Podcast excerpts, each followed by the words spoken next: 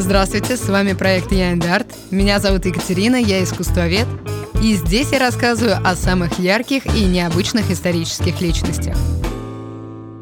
Перед тем, как мы перейдем к очень спорному герою эпизода, хочу поблагодарить всех вас за поддержку проекта. Если вам нравится подкаст, не забывайте подписываться, писать комментарии, ставить оценки, лайки и отмечать нас в социальных сетях. Для развития подкаста очень важна ваша поддержка – Поэтому, если вам понравился этот эпизод, то буду очень рада, если поделитесь с друзьями и близкими, а можно и с коллегами обсудить.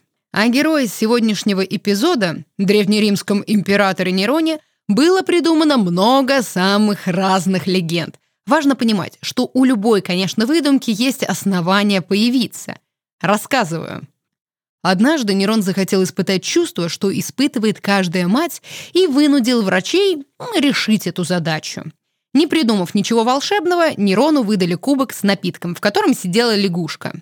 Император выпил свое зелье одним махом и стал ждать. Его живот рос, рос, еще рос. Дальше ждать не имело смысла. Дитя императора нужно было как-то вытащить. Нерону дали напиток, вызывающий рвоту, и на свет явилась огромная лягушка. Император был разочарован уродливым видом своего ребенка, но его поспешили успокоить, что он просто недоношен. Почему появилась такая легенда? Потому что о Нероне сохранилась память как о нездоровом человеке – Поджог Рим, сложные отношения с матерью и ее убийство, избиение супруги, нездоровое тщеславие и еще много проблем было в голове у юноши, которому досталась власть над огромной империей. А вот если бы у матери Нерона была возможность обратиться к психологу и проработать свою жажду власти, то, вероятно, она бы иначе выстроила отношения с сыном.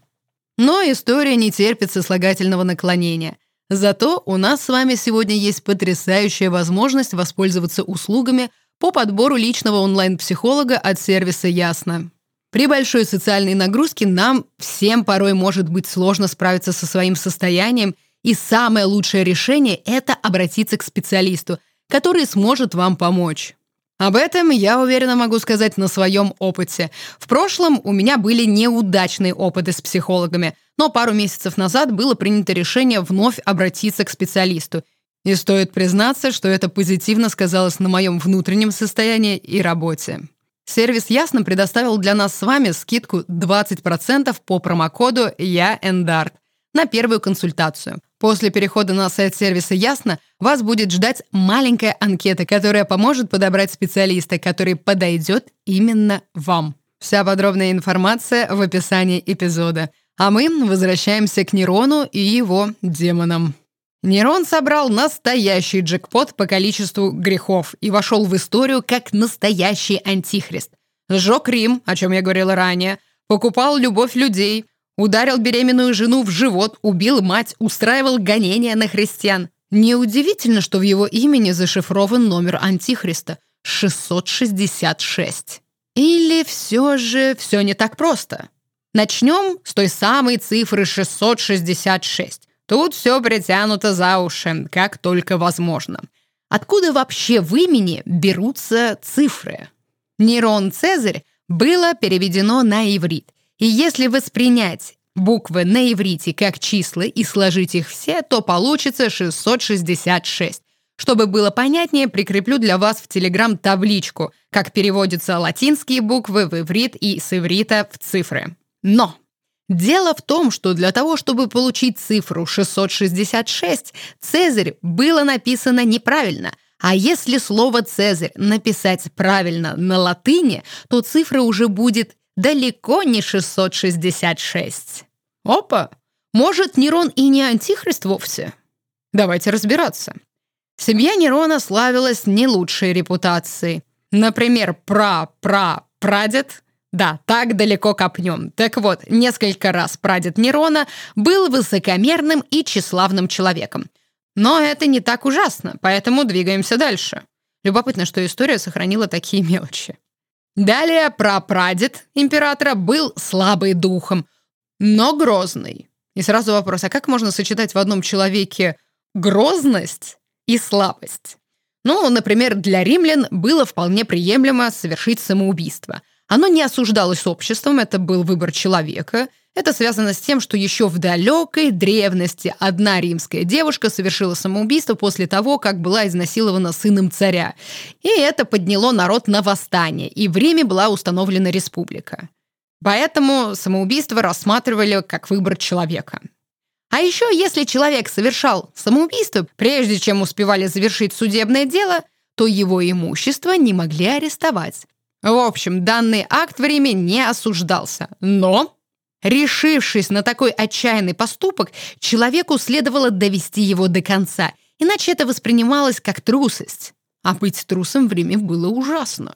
Так вот, однажды прапрадед Нерона, будучи в отчаянном положении, решил умереть. Но потом в ужасе передумал. А принятый яд изверг рвотой а своего лекаря отпустил на волю за то, что тот, зная своего хозяина и что он на самом деле трус, предусмотрительно дал ему яд слишком слабый. Вот так грозность и слабый характер сочетались в одном человеке. Дальше идет дед Нерона. Он был заносчив, расточителен и жесток. Характеристики, что будут актуальны и для его внука Нерона. Ну и апогей родословный Нерона – его отец. Это был действительно жестокий человек, и жестокость эта была абсолютно неоправдана.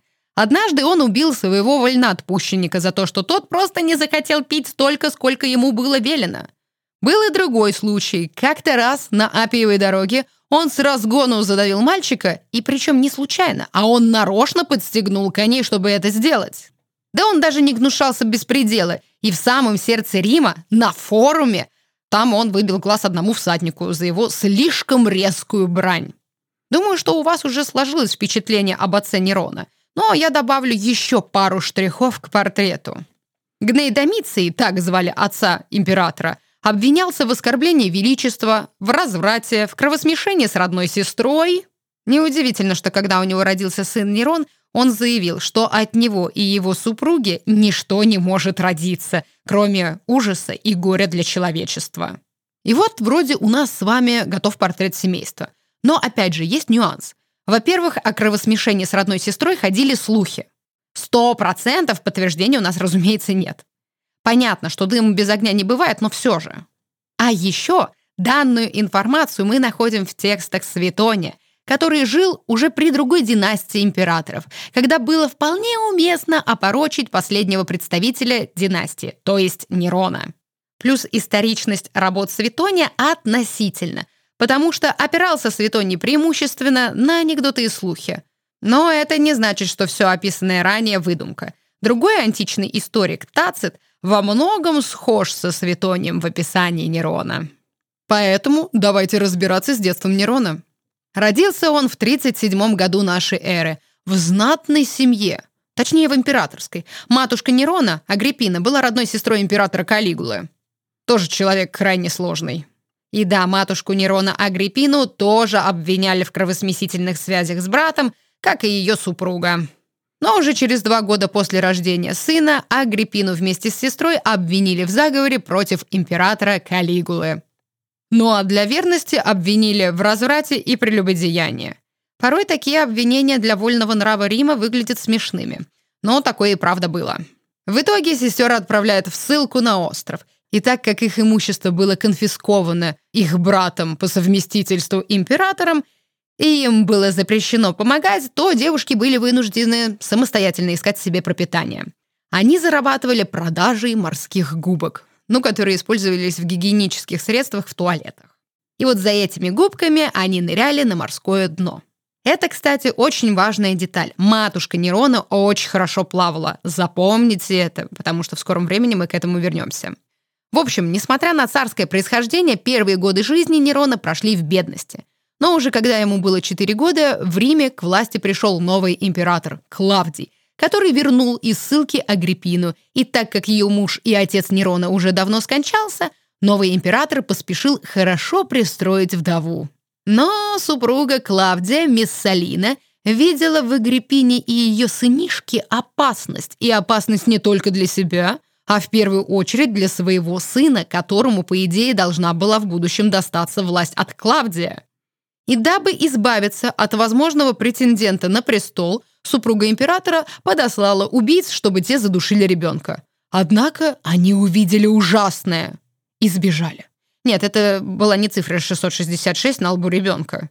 Как пишет Светоний, это была чешуя змеи, которую позже поместили в перстень, который на протяжении почти всей жизни носил Нерон. Ну а жена императора еще не раз пыталась избавиться от Нерона и его матушки Агриппины. И однажды, поняв, что это бесполезно, она решила избавиться от своего супруга, устроив заговор. Увы, ничего не вышло, и мисс Салина была казнена. А к тому моменту хитрая и изворотливая Агриппина – сделала себе доброе имя в народе, и ее предложили в роли новой супруги императору. Вообще, эта женщина была чертовски хороша собой, а еще она была безжалостной, амбициозной, деспотичной и властной. Поэтому она добилась своего и стала супругой самого императора. Но этого было мало. Ей была нужна уверенность в завтрашнем дне, так скажем. И тогда она убедила супруга, чтобы тот усыновил ее сына Нерона и выдал свою дочь Октавию за него, ну, чтобы укрепить династию. И знаете что? У нее получилось. В этот же год были выпущены монеты, где с одной стороны был портрет Клавдия, где с одной стороны был портрет императора Клавдия, а с другой портрет Нерона, его наследника. Это был успех. О новом наследнике знала вся империя. Агриппина добилась своего – власти. Но спустя четыре года брака Клавдий разочаровывается в своей властной супруге и подумывает передать власть своему родному сыну, британику. Такого Агриппина допустить не могла, и, помня о любимом блюде супруга, грибах, поднесла ему тарелку с отравленными грибами, и Клавдий умер. Так в 16 лет Нерон стал императором. Его мать буквально докарабкалась по головам до власти. Разумеется, властвовать самостоятельно он не мог, поэтому власть была в руках его матери и двух его учителей. А сам Нерон был предоставлен сам себе, ведь вся власть была доверена матери. И чтобы вы понимали, как сильно он в то время доверял матери, в первый же день правления император назначил трибуну телохранителей пароль «Лучшая мать». Да, буквально через пару лет он будет думать совершенно иначе. Чем же тогда в первые годы занимался абсолютно свободный юноша, если он не был обременен государственными делами? Например, он пригласил к себе лучшего в то время кефареда. Нерону очень нравилось, как звучит кефара. И слушал своего гостя, начиная с обеда и до поздней ночи. А потом и сам стал брать уроки по игре на музыкальном инструменте и постепенно начал и изучать тонкости вокала. Нерон прибегал ко всем лайфхакам по сохранению прекрасного голоса, которого у него, правда, не было, но все же. Он лежал на спине со свинцовым листом на груди, очищал желудок промываниями и рвотой, воздерживался от плодов и других вредных для голоса продуктов, в общем, делал все, что только возможно, лишь бы сохранить свой голос. И так император захотел стать артистом. В общем, ему ничего не мешало. Власть была в крепких руках матери и учителей. Но, увы, с деспотичной женщиной отношения даже политические выстраивать сложно, поэтому в тандеме быстро случился раскол. И дабы не терять власть над юным императором, учителя нашли отличный рычаг давления – любовница Нерона, бывшая рабыня. Тогда мать решила удержать сына посредством пассивной агрессии, да и просто обычной агрессии. Она начала унижать сына прилюдно – Мол, водиться, хоть и с бывшей, но все же рабыней, это стыдно для императора. К сожалению, манипуляция Агриппины не увенчалась успехом. Ее сын повзрослел и обзавелся личным мнением. И не желая терять власть, Агриппина решила возвести на престол сына Клавдия, британика, ведь именно его он хотел видеть на престоле перед смертью. Да только Нерон оказался достойным сыном своей матери и приказал отравить юношу. Император окончательно повзрослел, избавившись от влияния матери и своих учителей. Ему, конечно, еще предстояло раскрыть весь свой потенциал, но в первые годы самостоятельной власти Нерон выбрал вполне удачную политику с общественной точки зрения. Он решил задарить народ и таким образом купить их любовь.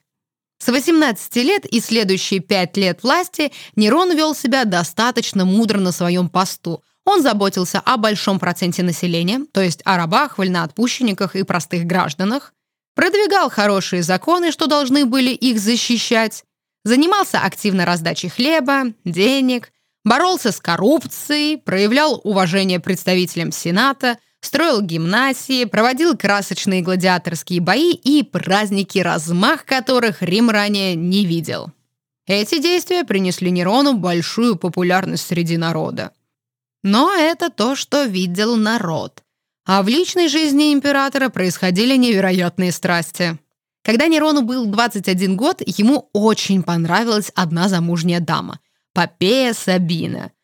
От своей супруги он избавился, как и от мужа Попея. Дама эта была крайне корыстна, и ее предыдущий брак был организован только для того, чтобы подобраться ближе к императору Нерону. Матушка Нерона это быстро поняла и попыталась сблизить сына уже с кем угодно, да хоть с бывшей рабыней, лишь бы не эта властолюбивая Попея. Но, увы, власть Агриппины над сыном заканчивалась.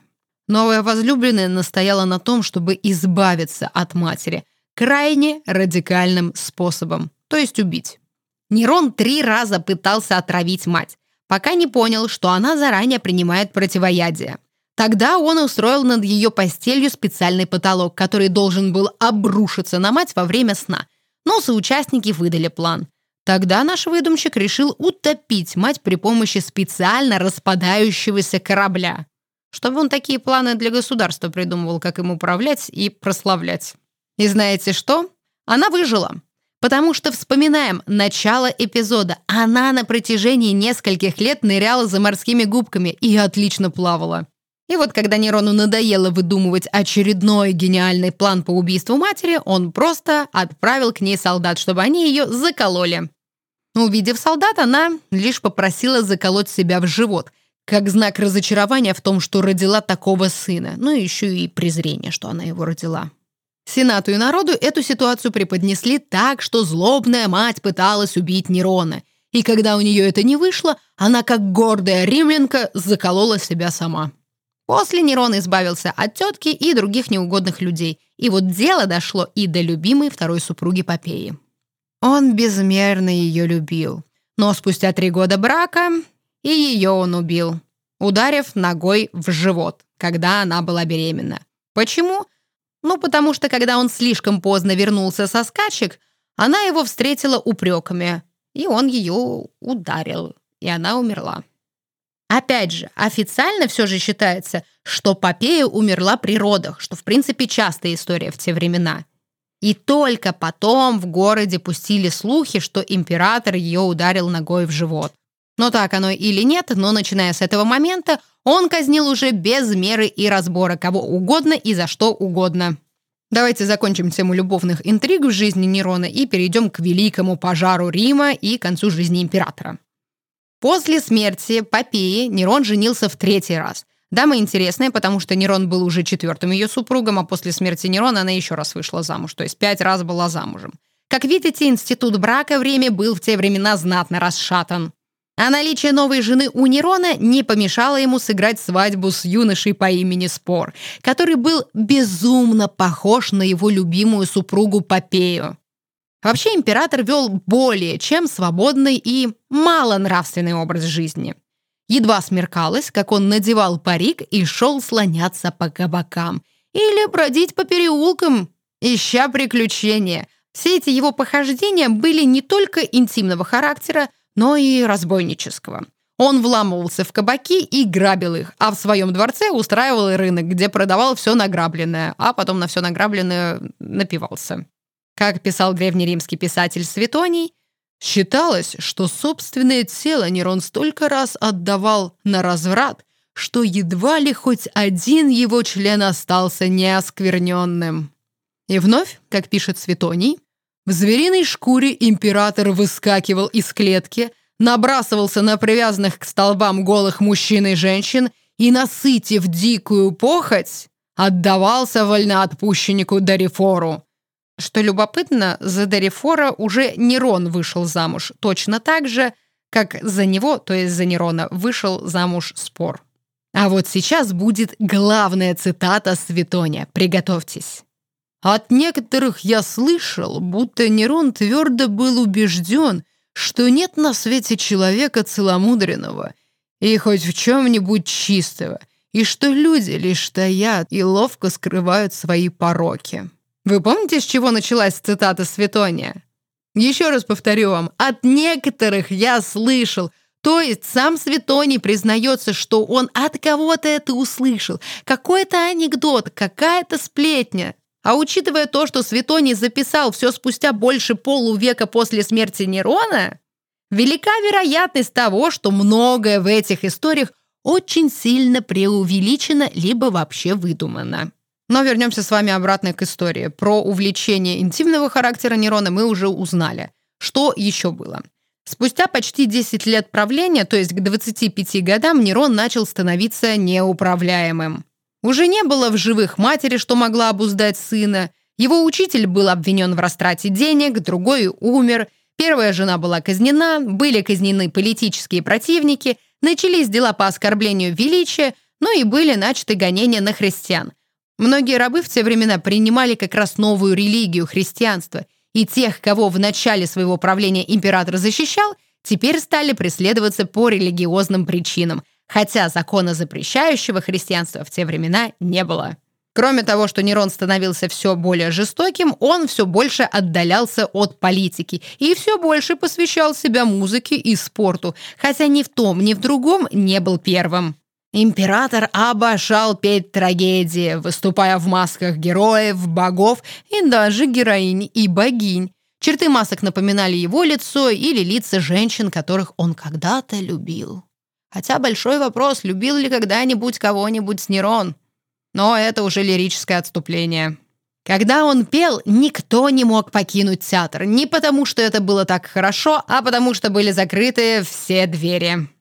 Ходили даже слухи, что некоторые женщины рожали в театре, и даже это не было уважительной причиной, чтобы покинуть театр. Многие, конечно, просто сбегали, перебираясь через стену, ну или притворялись мертвыми, чтобы их выносили на носилках. А вот к скачкам его страсть была безмерна с самого детства. Он мог бесконечно об этом говорить. У него была детская доска с фигурками, с которыми он обожал играть. При малейшей возможности он отправлялся смотреть скачки. И неважно, были у него дела, скачки были превыше всего. Да и сам он любил принимать в них участие. Правда, у его соперников было запряжено 4 лошади, а у самого Нерона 10. И это тоже не всегда ему помогало прийти к финишу первым. Кажется, готов портрет сумасшедшего человека. А мы с вами подходим к легендарной трагедии Рима «Пожар 64 -го года», который длился 6 дней и 7 ночей. Как пишет Светоний, Нерону словно притили безобразные старые дома и узкие кривые переулки. Он поджег Рим настолько открыто, что многие консуляры ловили у себя во дворах его слуг с факелами и паклей, но не осмеливались их трогать. А сам император, по словам Светония, смотрел на этот пожар с меценатовой башни, наслаждаясь пламенем и в театральном одеянии пел «Крушение Трои». Но есть и другой взгляд на эту историю, которую описал Тацит в своих аналах. И, кстати, Тацит, в отличие от Светония, застал этот пожар, будучи ребенком. Вот что он написал. Идя навстречу изгнанному пожаром и оставшемуся без крова народу, он открыл для него Марсово поле, все связанные с именем Агриппы сооружения, а также свои собственные сады, и, кроме того, спешно возвел строение, чтобы разместить в них толпы обездоленных погорельцев. Со всех территорий, подчиненных Риму, было доставлено продовольствие, и цена на зерно снижена до трех сестерцев.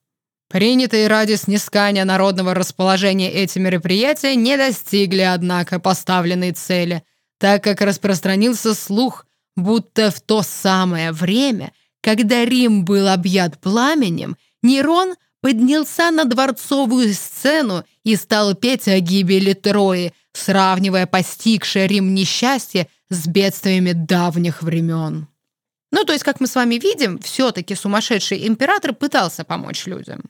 И кроме этого, после пожара Нерон разработал новый план городского строительства. В нем были установлены минимальное расстояние между домами, минимальная ширина новых улиц, и появилось строгое требование строить в городе только каменные здания.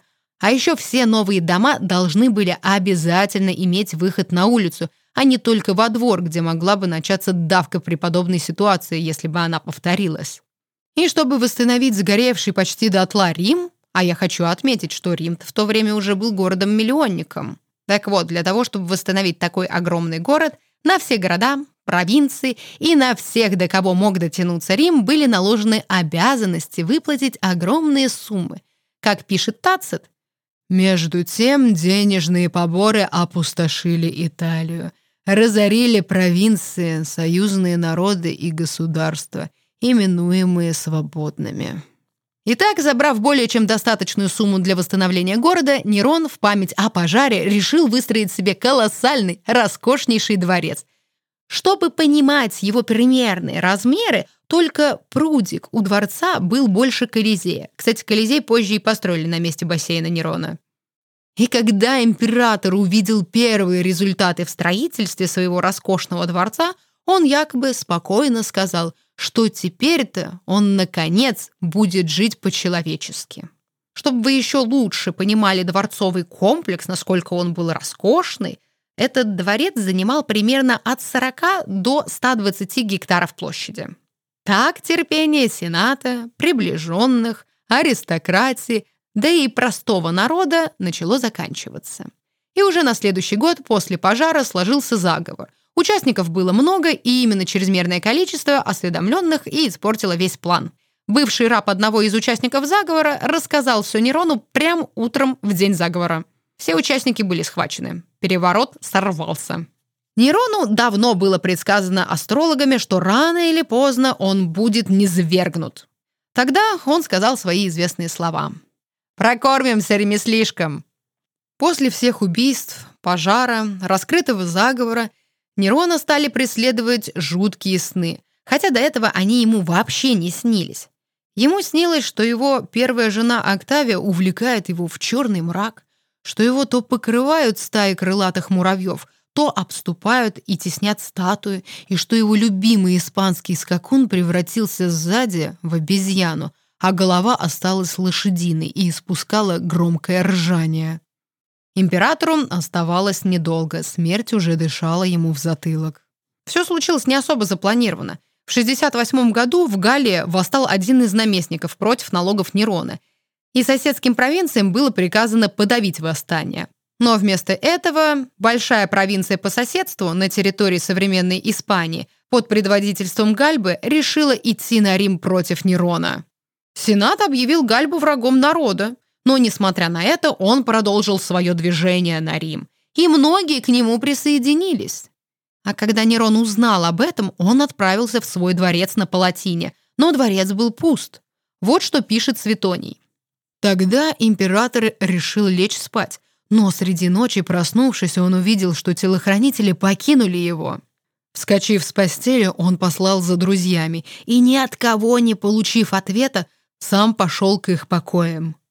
Но все двери были заперты, никто не отвечал.